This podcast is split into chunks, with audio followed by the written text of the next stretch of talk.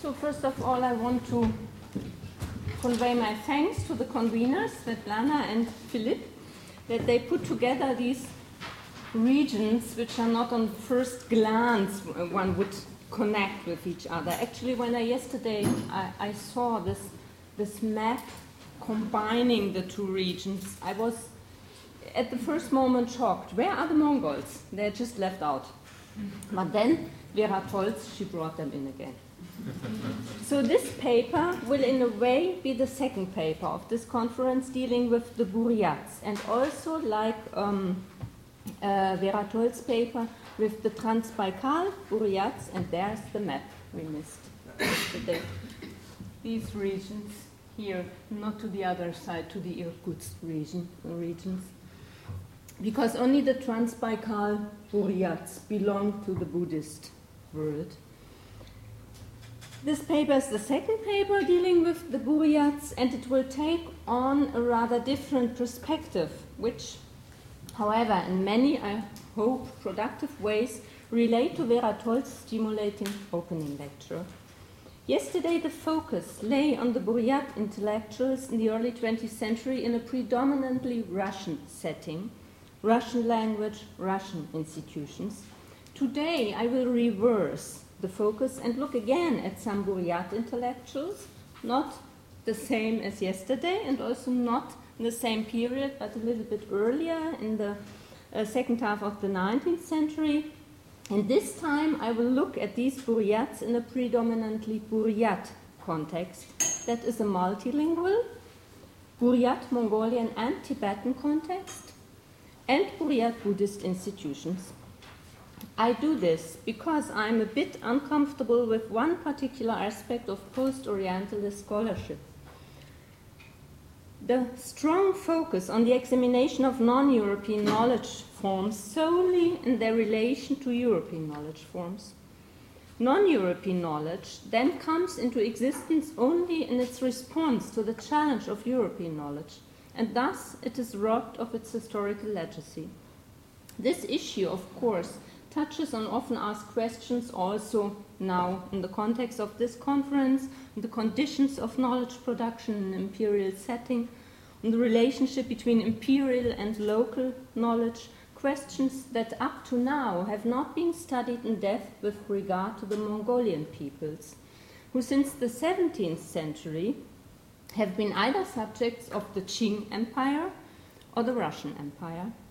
And yet, the Mongols perhaps offer us a unique opportunity to study knowledge formations simultaneously in and beyond imperial settings, because they moved in two worlds. The Mongols, including the Buryats, were highly active actors in the greater Buddhist world, constantly defying state borders imposed on them and even body politics as reincarnations of Buddhist masters that were bound or are not bound on ethnicity, language, or place. They even defy time. In the following, I want to take a closer look at the Buryat knowledge cultures in the 19th century, mainly through a part of their literary production, the Buryat Historical Chronicles. I'm particularly interested in how and to what aim the Buryat intellectual elites made use of and dynamically adjusted to their needs, the epistemic cultures they were familiar with or encountered anew. I contend that only a sound knowledge of non European epistemic cultures will enable us to write the history of our own European knowledge formations, because this history is not a one way path, but deeply informed by and entangled with their non European counterparts, which are however, at the moment, in many respects, still relatively opaque to us. So, and this I will demonstrate, show um, in the Buryat case. Now let's move to Mongolia first.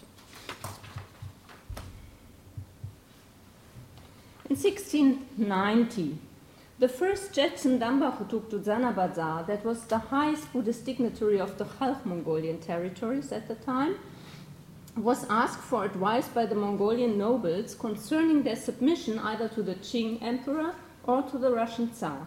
And he gave the following advice in his biography, uh, a Mongolian text. I quote him The realm of the emperor of the Yellow Khitat, who are called the Russians of the North, is a peaceful and great country, but the teaching of the Buddha has not flourished there. Therefore, he is impossible. The realm of the emperor of the Black Khitat in the south is firmly established and peaceful, and moreover, the teaching of the Buddha has spread there. Since he is such a great and virtuous emperor as this, if we go in that direction, our realm will be consolidated and all living beings will rejoice in peace. For my purposes, it is not relevant what actual choice the Khalkh Mongols really did have at this particular historical junctions. I rather want to draw the attention to the underlying religious cultural implications of this alleged statement.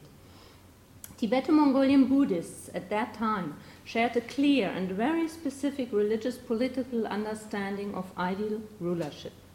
An emperor preferably had to be a Dharma Raja, a king of Buddhist religion, and in this position he had to provide favorable circumstances for his subjects to follow the Dharma, the Buddhist religion. One of his primary tasks was to support the Sangha, the Buddhist community of monks or nuns and lay people. A civilized realm, the Ideal Empire, in the eyes of a Tibeto Mongolian Buddhist, was a Buddhist empire, and this religious political option the Russian Tsar simply did not offer. For the Buddhist Buryat Mongols along the shores of Lake Baikal, however, life in a non Buddhist realm, far from the civilizing effects of Buddhism, was reality. Moreover, contrary to their own self perception as civilized people, the Russian imperial authorities treated their Buddhist subjects as representatives of an inferior religion and also of an inferior culture. Now, speaking in cultural terms, the Buryats of the Transbaikal regions belonged and also belong today to the greater Tibeto Mongolian Buddhist cultural sphere. And this stretches over a vast area here from the Himalayas, Nepal, Bhutan, over Tibet and the Tibetan speaking regions of Amdo and Kham. This, this map is not perfect, I have to apologize. Then Mongolia, Inner Mongolia, and also to parts of China. There are many important Tibeto Mongolian Buddhist pilgrimage places and very big monasteries in China proper. And then um, to Tuva, Buryatia, and just at the left corner, you have to imagine the Kalmyk regions. Yes, they are not on this um, map. So this is really a vast area. And over most of this vast area, since at least the 13th century, the time of the Mongolian Empire, Tibetan Buddhist lamas had built religious networks that centered around certain monasteries, important lamas and their disciples, and pilgrimage routes. These networks that were upheld and continuously extended through traveling monks and lay people were not limited to state borders. They were multilingual, multicultural, and also multi centered. Since the 17th century, Lhasa in central Tibet was the sacred center, but it was by no means the only one. Other places, like for example Kumbum and Labrang in northeastern Tibet or Swayambhunath in Nepal, also played an important role traveling lamas established dependencies of their home monasteries in other regions, and the monks and lay supporters of these monasteries felt equally attached to the mother monastery that was often financially supported by them, even beyond the borders. Since around 1700, the Transbaikal regions were included in this ever growing network of places and people. At the same time, these regions were separated from the greater Buddhist world by a political divide. You saw that very nicely on, your map, the political divide also. The Treaty of Kyakhta in 1727 had finally fixed the boundary between the Russian and the Qing Empire, and it had drawn an artificial border between the Mongols on each side. Whereas in the Qing Empire, Buddhism, among other religions, enjoyed state patronage from the Qing emperors, who towards their Buddhist subjects acted as so called protectors of the Dharma. And acted, they, they actively used Buddhism as a means to consolidate and legitimize their power. The Russian Empire favored the Orthodox Church, and the Buddhists of the empire were subjected to a marginal position. They invested considerable energy to uphold the formally established, now cross border ties to the greater Buddhist world. In the case of the Transbaikal regions, Samkhori and Selenga Buryat groups kept their active links with Mongolian monasteries.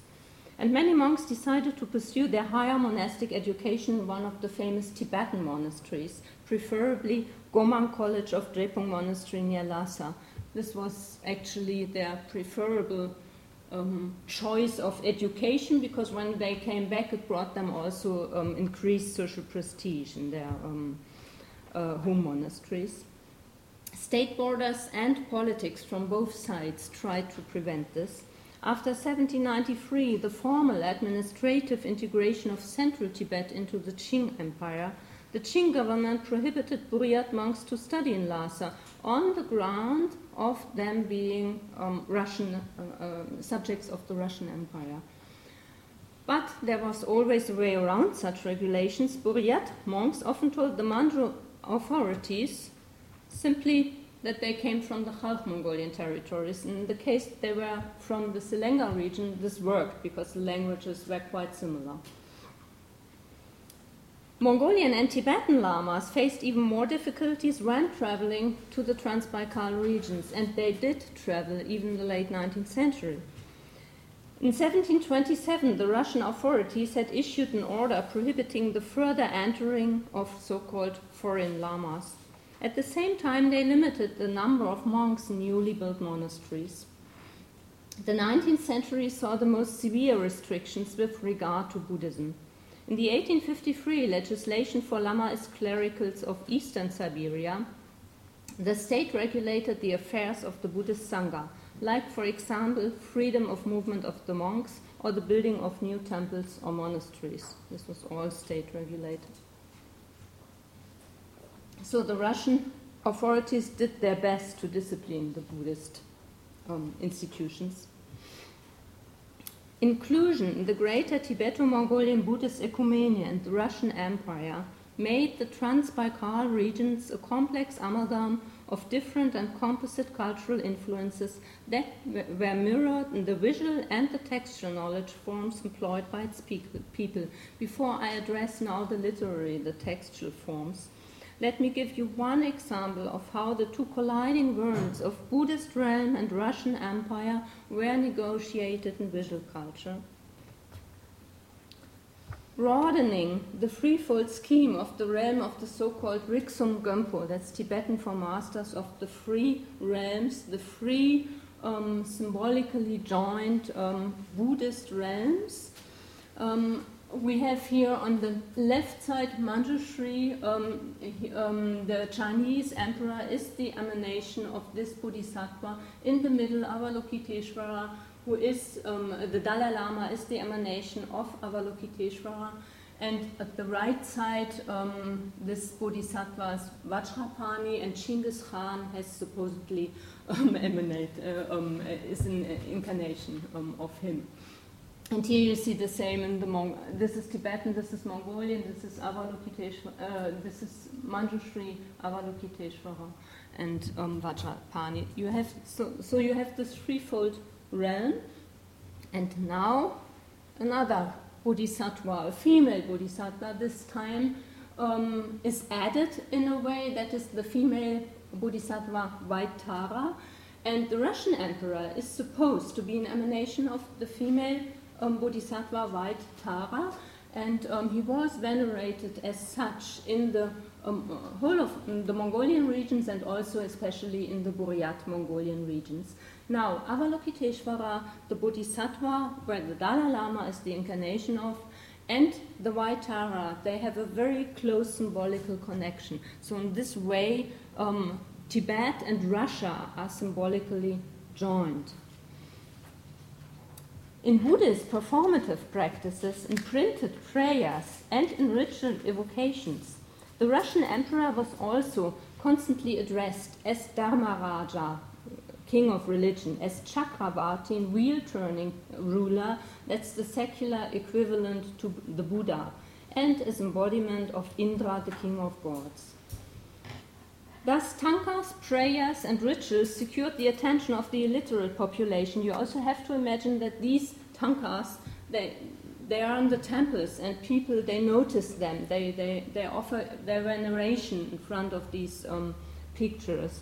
So it is an embodied practice um, and, and really ensures that, that people acknowledge um, the White Tara and, uh, and the connection with, um, with the Russian emperor. The production of historical writings, on the other hand, served the self representations of the intellectual elites. History writing, in its function as cultural self assertion of one's origin and genealogical descent, played a vital role in the Mongolian cultural region since the 13th century.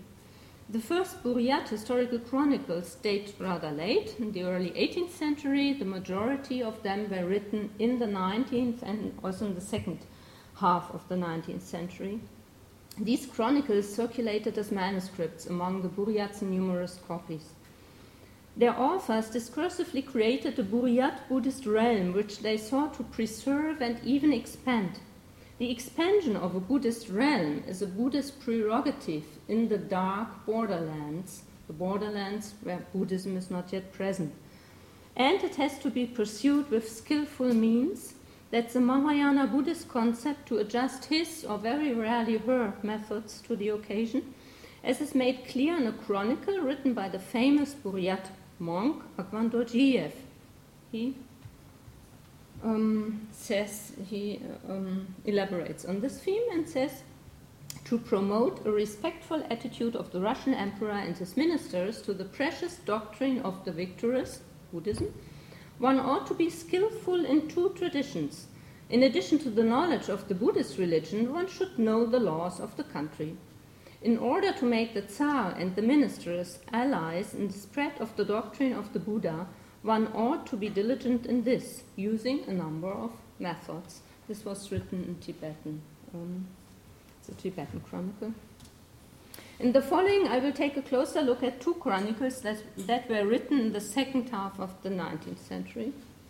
At first glance, these works are histories, more specifically historical genealogies. To know one's origin, to memorize and reiterate the genealogical succession of one's ancestors, that is the patrilinear descent groups, the Obok in the Buryat case, is the driving force behind all Mongolian history writing. Therefore, not surprisingly, both chronicles start with detailed genealogical accounts of the powerful patrilinear, uh, patrilinear descent groups of the Hori and Aga Buryats. The first chronicle, here you see the title cover, entitled in English translation, What Happened in the Past of the Hori and Aga Buryats, was composed in 1863 by the ruling Taisha of the Aga Buryats, Tubulder Toboyin.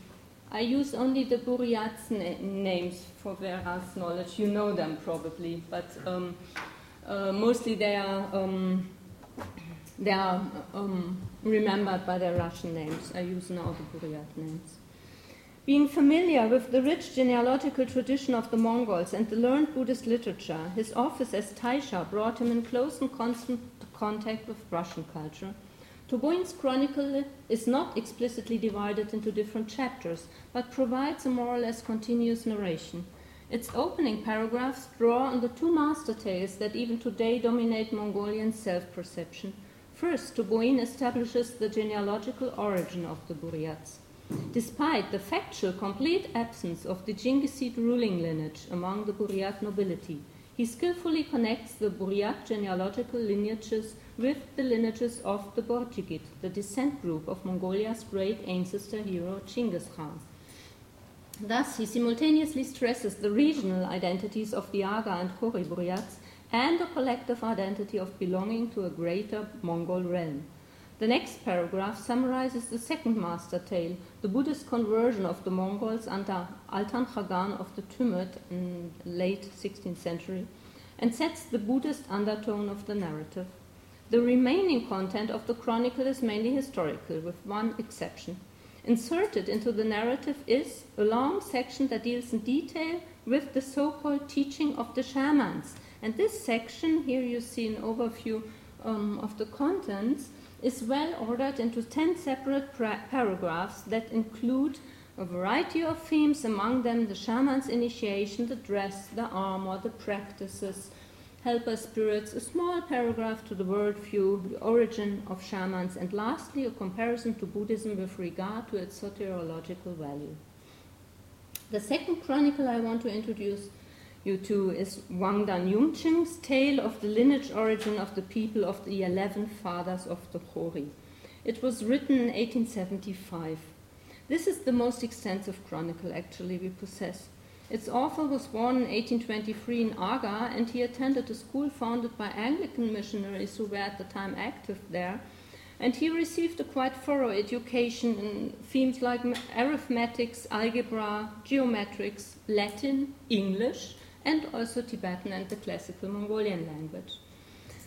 He served as official in the chancellery of the Hori Steppe Duma, the Chronicle of Wangdang Yumchen is divided into 12 chapters that are subdivided into very short sections that are numbered. They include a wide variety of topics, among them the origin of the Hori Buryats, detailed chapters on Buddhism and again the teaching of the shamans, but also chapters on administration, land rights, a small chapter about the character traits of the Buryats before and um, after their conversion to Buddhism, living conditions and health issues in his narrative, the author evokes the Indian homeland of Buddhism, the snow covered peaks of Buddhist Tibet, describes in detail the establishment of numerous monasteries and temples in the Buryat regions, and finally includes the Russian emperor and his laws in the evolving Buddhist society, thereby discursively creating a thoroughly Buddhicized social space.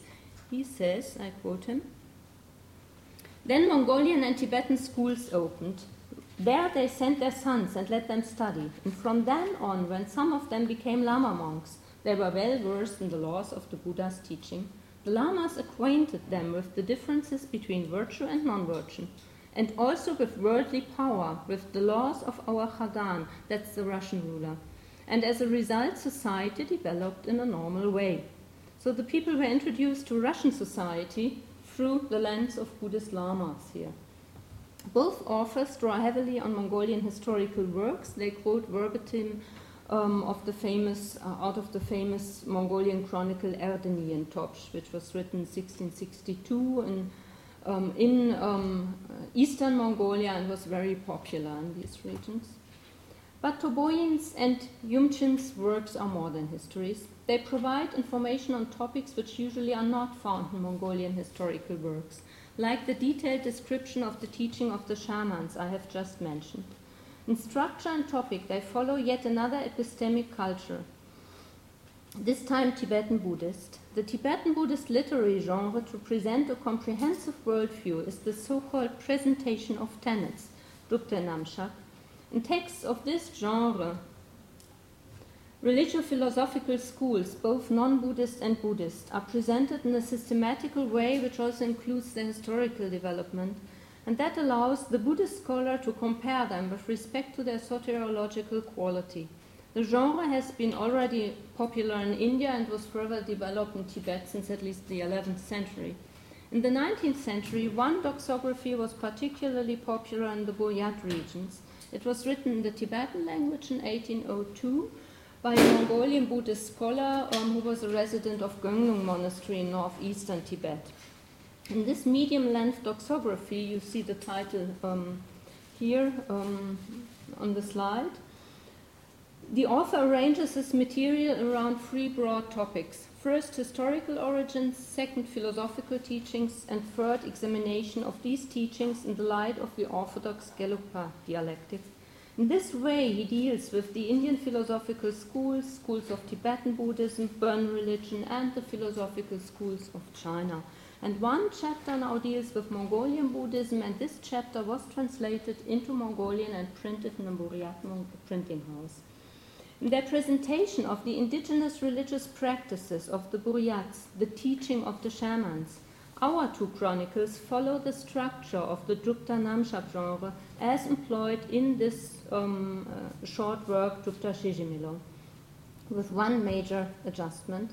Whereas Drupta Namshak texts focus almost exclu- exclusively on worldviews, Both chronicles deal only in passing with the worldview of the shaman, but shift their attention to his person, including his initiation, his attire, and practices.